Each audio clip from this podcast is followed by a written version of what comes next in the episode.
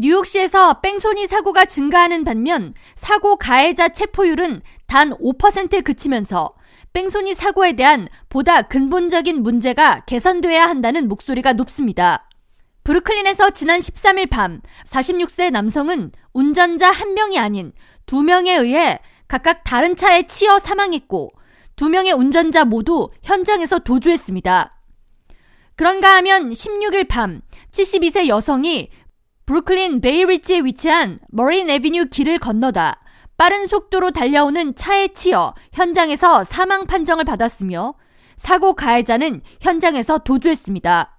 해당 사건을 목격한 카를로에 따르면 길을 건너던 여성은 차가 빠른 속도로 다가오는 것을 보고 머뭇거렸고 검은색 세단이 곧 피해 여성을 들이받아 약 15피트가량 피해 여성의 몸이 붕 뜬 채로 주변에 주차된 차 위로 떨어졌습니다. 경찰은 현재 가해 차량의 운전자를 쫓고 있으나 이와 같은 뺑소니 사고에 대한 운전자를 검거할 확률은 매우 낮습니다. 뉴욕시경 산하 교통사고 자료를 수집하는 비영리 단체 트랜스포테이션 얼터너티브에 따르면 지난해 보행자를 치어 사망하게 하거나 심각한 부상을 입게 한 운전자 중 체포된 사람은 단 5%에 불과했으며 경찰은 나머지 95%의 용의자를 검거하지 못했습니다.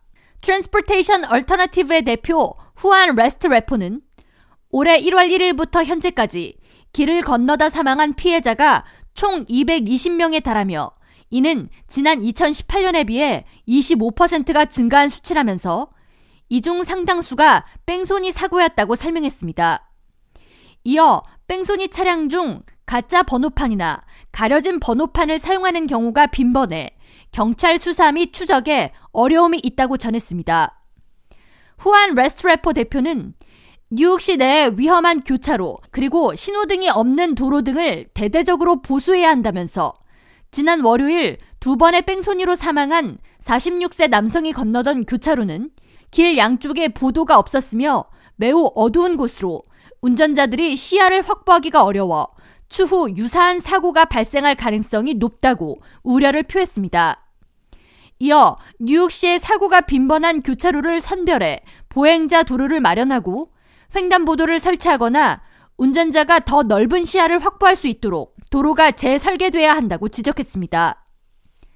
K라디오 전영숙입니다.